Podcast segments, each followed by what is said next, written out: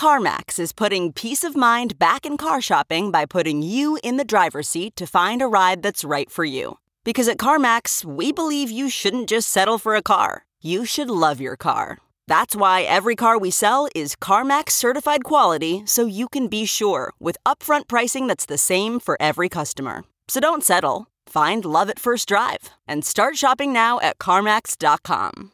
CarMax, the way car buying should be.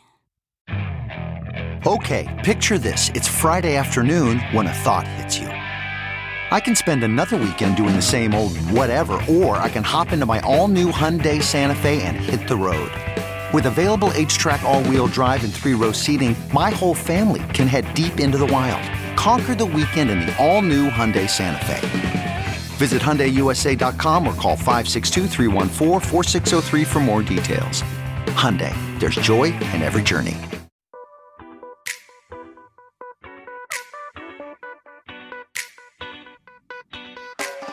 This is the Hash Podcast. Stay informed with the latest on Bitcoin, ETH, the metaverse, Web3, and more with stories that matter to the crypto world. All on the Hash for your ears. You're listening to the Coindesk Podcast Network. Hey everyone, it's the Hash, and we almost had the whole gang here. Wendy O is having some technical difficulties. Maybe she will join us today. Maybe not. I'm Jen Sanasie, Will Foxley, and Zach Seward are here though. Zach, you're going to kick us off some more hacking news.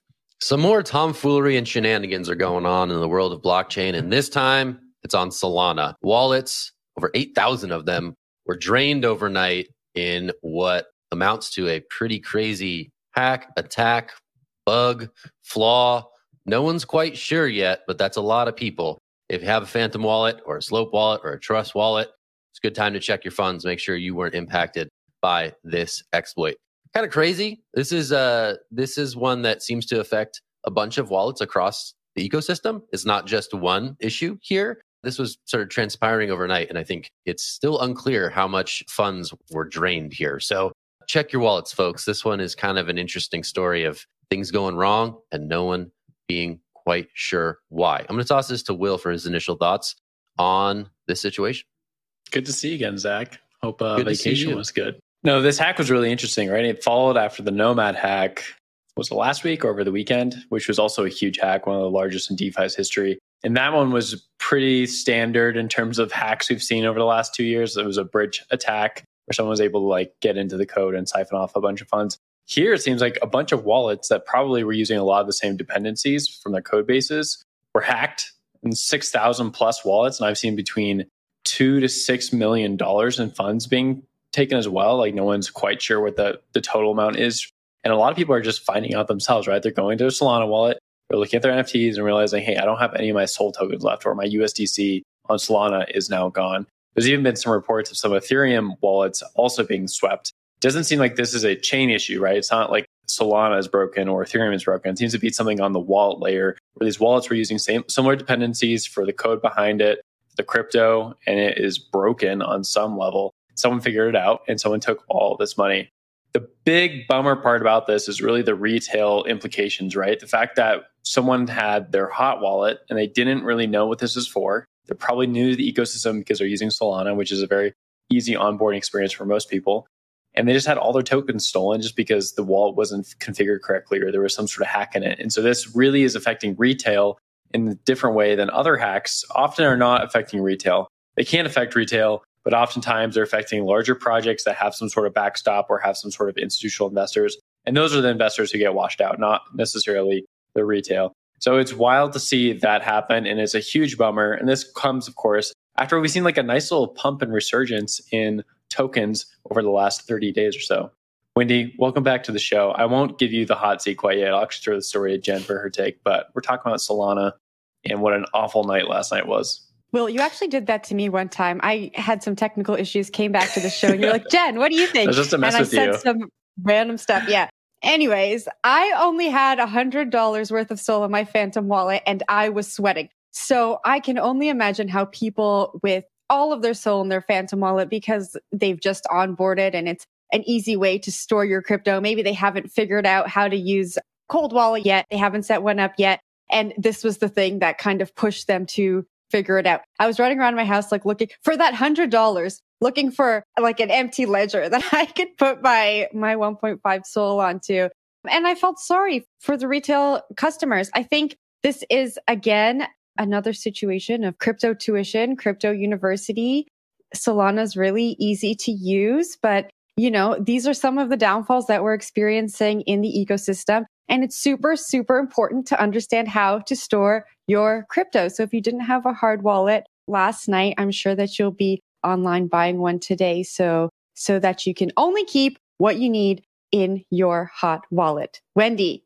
Right when I saw the story break, I posted on all of my socials. So I tried to reach over 700,000 people. And of course, the video didn't do well because nobody cares about OPSEC ever. But what I will say is I was kind of freaked out. I also woke, woke up at 2 a.m. I'm like, oh my God, I have to double check my stuff again, make sure everything is safe.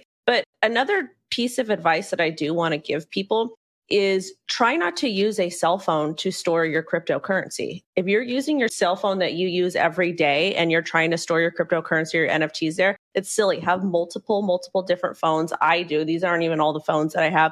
And on top of it, you need to manually write your seed phrase down or your password, whatever it is that you're using. Don't keep it online. Don't use one of those password managers. I think that is very dangerous and I think it puts you at more risk. You're going to have to do things the old fashioned way, write that stuff manually down. But again, I feel really terrible for anybody who was impacted. It is just really, really sad that the industry is not built out the way we need to be, especially when we're getting closer and closer and closer to mass adoption. Yeah, the plane is being assembled in mid flight. I mean, I think this is a good reminder that DeFi is still quite experimental, and even something as fundamental as wallet technology can have major flaws. So, when we talk about the experimental wilds of DeFi, be it on Ethereum or Solana, this is kind of what we're talking about. Things like this have and do happen. And it's interesting to see new ways that money keeps getting pilfered. People take advantage of these systems. It is raw market forces out there. If there's something to be taken advantage of, someone clever enough to do it will likely do it. So it's interesting to think about ways to protect one's funds in an environment such as this. But Will, I saw your hands up. I want to ask everybody about the implications here. So you just brought up don't leave crypto on a phone, right? But Solana has been building a phone and they've been getting a lot of heat over the last 12 hours about all these problems with the Solana platform, whether that be the wallets or chain interruptions or other hacks and then they're still focused on different projects like the Solana phone. So do you guys think it's fair to levy that criticism at Solana or Solana ecosystem? Or is that like the, the wrong approach? Because I think entrepreneurs often get blasted for being experimental and pushing the boundaries and things when we have these huge hacks, but everyone also likes when they get their new phone or they like when they get this new product. Wendy? Personally, I would not use the phone any way, shape, or form, especially for my crypto. Well, maybe if it's just like walking around money, but I don't walk around with a lot of money in my wallet. And I take that type of ideology when it comes to crypto. Um, I think it's important for them as entrepreneurs to release new things, but at the same time, they should put a longer date on when they're going to release it and kind of get their network in order. Because if they don't get their network in order and they just keep pushing, pushing, pushing, pushing, they're going to put their customers and their community at risk. And I just don't think it is a good idea at this current time to kind of integrate with a phone. And I'm kind of like old school. And the people that taught me about how to safely store my crypto, they were super Bitcoin OGs in the space.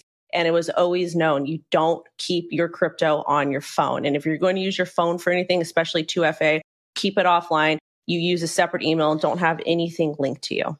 All right, we'll leave that there, but there will be more education, I'm sure, on the hash sometime soon. Let's talk about Facebook. So they built a whole business focusing on news. Now, a senior executive says that the company's focus is on the creator economy. The decision was made at the product level, not at the partnerships level, with the Meta spokesperson saying products are regularly evaluated to ensure we're focused on the most meaningful experience for people on Facebook and the future of our business. Of course, as we know, Meta is focusing on its namesake, the metaverse moving forward. So this doesn't really come as a surprise, but I think a lot of people on Facebook are on there for the news. So Will, I'm going to kick this down to you. What do you think?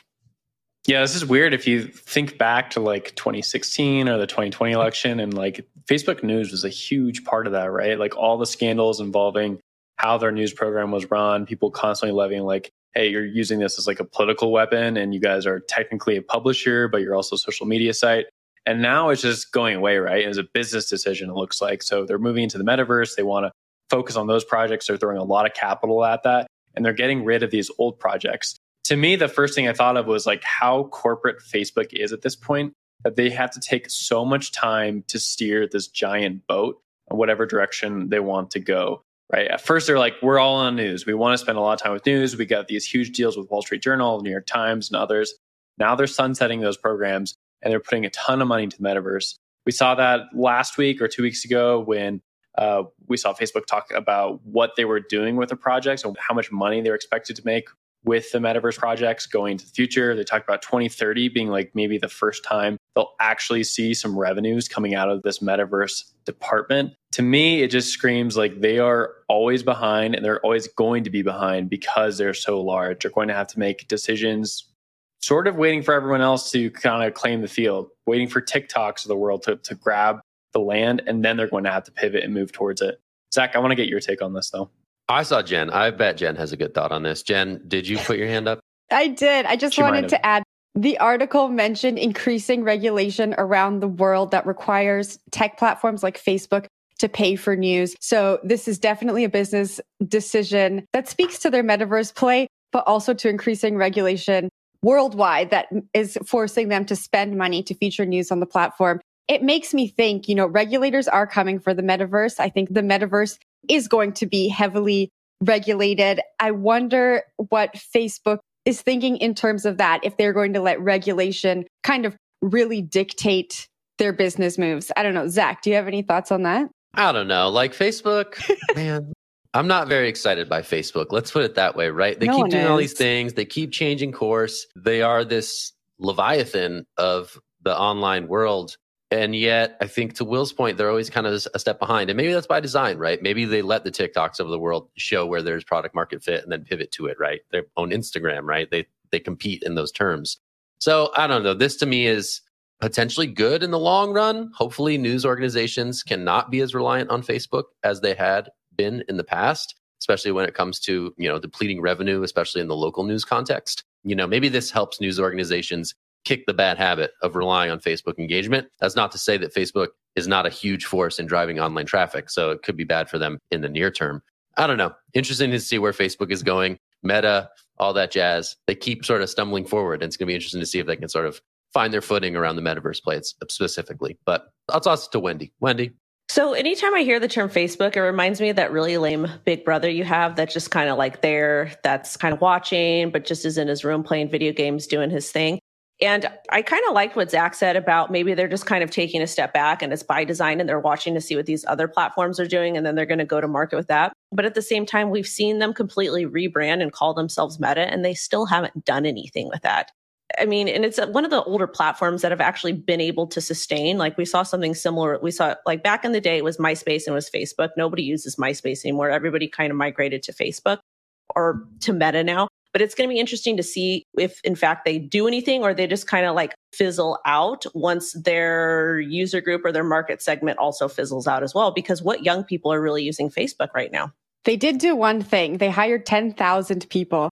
So maybe those 10,000 brains are going to figure out how they can retain their audience. I think it's important to mention though that while Yes, Facebook is kind of lame and none of us are on it. I think a lot of us are on Instagram and a lot of the world relies on WhatsApp for communication in different ways. And both of these platforms are also owned by Facebook. So it will be interesting to see if they pivot and how they pivot, if they're able to hold on to that audience they've built. Moving over to Robinhood, which is another embattled tech platform out there. According to a new report, they're laying off 23% of their workforce, about 780 people from the firm. This comes after first round of layoffs a few weeks ago, about 11% of their staff. Yesterday, we got a look into their revenues, actually doing pretty well, up a few percentage points, uh, but down across most products, minus crypto, which saw a 7% increase. The stock hood itself is down 70% year to date, uh, or actually since it launched pretty rough from a public market perspective. And it's just been doing pretty poorly in general after facing a lot of accusations in the GameStop thread and then uh, some other accusations against the CEO over the last year. This is a pretty embroiled firm that we've seen. they have a product market fit, right? They they're firmly within the grasp and understanding that people want to be able to use crypto, they want to be able to use stocks and trade it on the fly. Zach, I want to throw this one down to you, get your take on it. The interesting thing to me that I did not see in any of this was the rumors a few weeks ago about FTX potentially scooping up more of Robinhood. Of course, they have about 11% stake in the company through SBF's investment. Yeah, I thought the thing that stood out to me was the letter from CEO Vlad Tenev basically saying, quote, it's on me, right? Made some strategic miscalculations about this market continuing to be pretty frothy and hired accordingly, right? And this is a story that we saw play out with Coinbase as well when they onboarded more and more staff to accommodate sort of bull market demand. All of a sudden, you know, the landscape has shifted dramatically. And these companies that have been scaling up during the heady days of 2021 are now in this new macroeconomic reality where cuts such as this, drastic cuts such as this, have to happen. So again, this is human people losing their jobs. Their futures are a little bit up in the air right now. Definitely thinking of them. But strategically, I think the things that we've been seeing play out across crypto firms are also affecting those that have a footprint in the world of traditional finance, in addition to crypto in Robinhood's case. But yeah, these are pretty, pretty big cuts for Robinhood to be announcing and a pretty candid letter from the CEO saying, Hey, my bad, guys. You know, we miscalculated here. Going to be interesting to see if they can sort of reclaim some ground and footing. Uh, Will, to your point, you know, definitely a few black guys uh, for Robinhood in the last 12 to 18 months. Jen, tossing you. Yeah, I think the letter was great. I think it's great that the CEO took ownership here.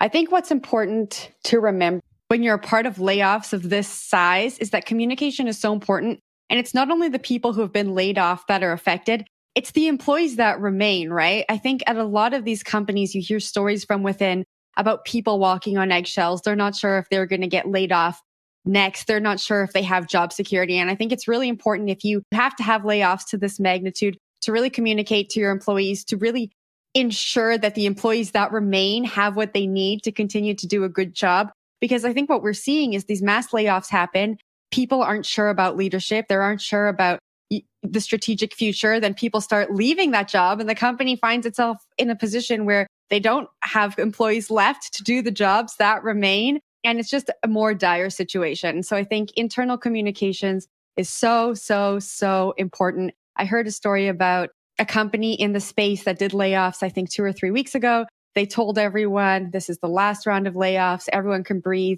And then a week later, there was another round of layoffs. So take care of the people who are there, communicate, and try to learn from your mistakes. Wendy? I just want to know like what departments they were cutting in. Because let's face it, a lot of people are still at home. They're still trading. They're interested in crypto. They're interested in stocks. Like because we have such a grasp on social media, people are using that type of information that's being put out to trade. So I'm not understanding exactly why they did this, like what what departments they or, or what type of people from the departments they laid off and why they did it. I've, obviously, like profit is most important, but but at the same time, if you're going to have a company like Robinhood that is creating a service, don't you want to make sure that it works well? Because let's face it, if you let people go, the morale of the company goes down. People that are already there are kind of like, eh, they don't know if they want to do their job or not, and they're not going to be performing as well because they're kind of walking on eggshells then you're going to be pushing products out or the type of service that you're providing, the quality is going to go down. So I don't know why customers would continue to want to use a platform that could ex- potentially experience it. Also, too, I do think that FTX US will probably absorb Robinhood in some aspect in the near future because it just seems there like there's a lot of sketchy behavior happening behind closed doors with Robinhood. I mean, who even really knows what's happening? It's fair. I want to go back to what Vlad Tenev was saying here in the investor or the note to the company. It's interesting that he would go out and say, like, we thought that this market would continue to have strength when crypto itself is known to have these bull and bust cycles. And then the stock market itself has really been trading all upwards for like 10 years or so, but it's like been very weak the last two to three years. And a lot of people have been predicting that there's going to be some sort of crisis. So the fact that he put that forward as like the thesis for the company. And then now a lot of people have getting laid off from that is pretty unfortunate just to be stark with it. Obviously that happens. And when you're a CEO, you have to make decisions based on the tea leaves in front of you. Uh, but to see like a 23% reduction in the staff just because you didn't hedge your firm correctly, that's pretty tough. And like you said, Zach, th- those are people's lives and those are people's jobs that are just gone now. We'll see what happens. And this follows up with a lot of tech layoffs, right? We've seen, I think, well over 100,000 is what I've seen, like tech layoffs over the last uh, six, seven months or so. Uh, just because that entire market is cooling off. Uh, it's a very risky sector, and a lot of people are pulling money out from these tech stocks. They're pulling out money from these tech investments. People are not purchasing them as much, and that that's just going to be something that I think continues. Robinhood is almost just like capping that off, right? It's really becoming more drastic than it has been over the last few months. But we can kick it over to the next story. Actually, I think it's Wendy, CFTC, right? Yay, because you guys know how much I love talking about public servants. So, this next story that we have to talk about, we have to, it's basically about the CFTC. So, title is CFTC would become primary crypto regulator under new Senate committee plan. And this was actually, it looks like it was imposed by the Senate Agriculture Committee, and they oversee the CFTC. And they basically introduced a new bill that grants the CFTC exclusive jurisdiction over crypto trades that meets commodities law. The bill is going to be known as Digital Commodities Consumer Protection Act, and it would create a definition of digital commodity that would include crypto, Bitcoin, and Ethereum, but not anything that may be a security, which is weird because it sounds like they're going to have to kind of give that back to the SEC. So this bill is going to allow the FTC, if it is a pass, the ability to oversee both digital commodity transactions, force registration of digital commodity platforms, but they're still going to have to work alongside the SEC to determine what is a security and what isn't a security. And I kind of want to hand this over to Will because his face is giving me that crunchy look like, what the heck does even happening here? My favorite thing about this whole story was the agriculture committee, right? The fact that we're having the agriculture committee decide what is crypto regulation or not this just, just tells you like how backwards some of our things are, some of our legislation, some of our government entities out there. Like agriculture committee probably set up in the 1800s sometime when the most uh, prominent commodities on people's minds were like wheat futures or something of that sort. So that's just sort of a, a funny take here.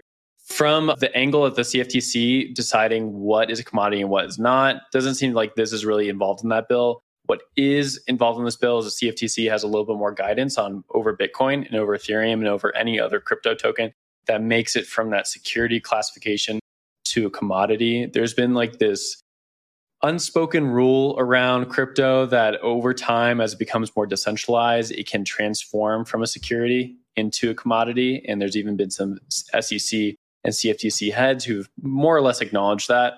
Still it's not an actual established law that that is the case. And a lot of people are still waiting for the sec to give out solid information around what is a security and what is not a security when it comes to crypto tokens. We've talked about that endlessly on the show and i'm sure in five years we will still be talking about that endlessly the most recent case here is with coinbase right where coinbase is being actively investigated uh, reportedly investigated by the sec over uh, the listing of certain tokens that are securities or not securities. Coinbase shot back and said, these are not securities. We've adhered to guidance from the SEC itself. Why are you investigating us? Uh, but the SEC obviously is going to do what it thinks it can do to protect retail investors. CFTC is on the other side of that saying Bitcoin, Ethereum have moved into commodities. They are not securities. They have different classifications for a reason based on their features. And so there should be some difference in the guidance here going forward. I don't know what happens with all this, right? We don't know if the agricultural committee will pass any of this. We don't know if this is enough to really change the landscape for exchanges, which is really where this matters. And we don't know if this is enough guidance for like your average token holder Joe to be able to buy Bitcoin and buy Ethereum, not have to worry about the SEC coming after them. That remains for another day. Jen, I'll take it up to you though. Yeah, so this bill I think is a step in the right direction, but it still requires the CFTC to define what a commodity is and the SEC to define what a security is.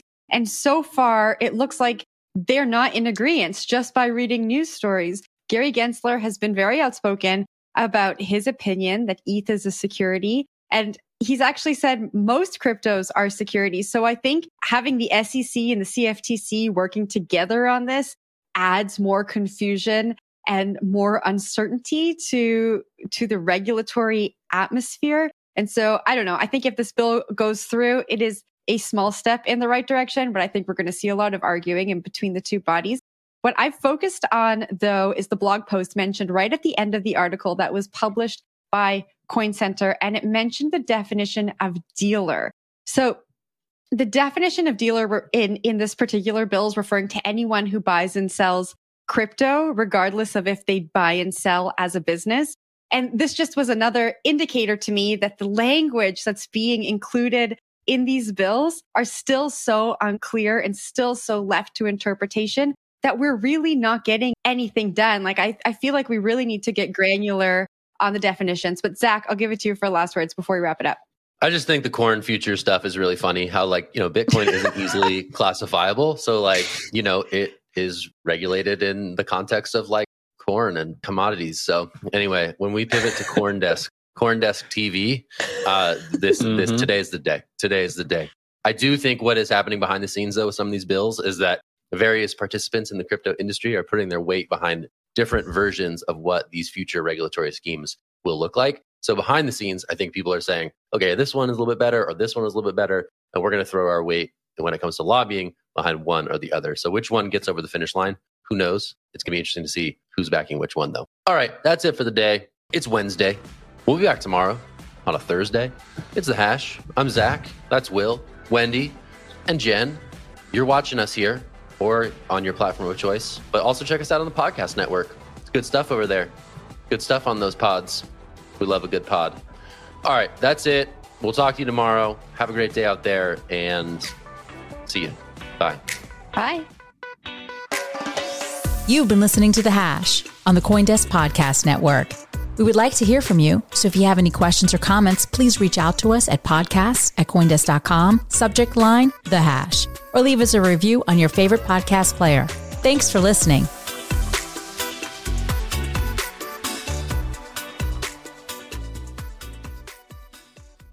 Hopefully, this is the last time you hear this ad because with Chime Checking Account, Features like fee-free overdraft up to $200 with SpotMe and getting paid up to two days early with direct deposit. You can probably treat yourself to an ad-free upgrade to spend more time listening to your favorite podcasts. Or at least grab yourself an extra morning latte this month. Join millions of Chime members who work on their financial progress with fee-free overdraft and no monthly fees. When you find new ways to save, you can reach your financial goals easier and still have the occasional treat. Take more control of your finances and say goodbye to monthly fees. Open your account in minutes at chime.com slash goals24. That's chime.com slash goals24. Chime feels like progress. Banking services and debit card provided by the Bancorp Bank N.A. or Stride Bank N.A. members FDIC. SpotMe eligibility requirements and overdraft limits apply. Terms and conditions apply. Go to chime.com slash disclosures for details.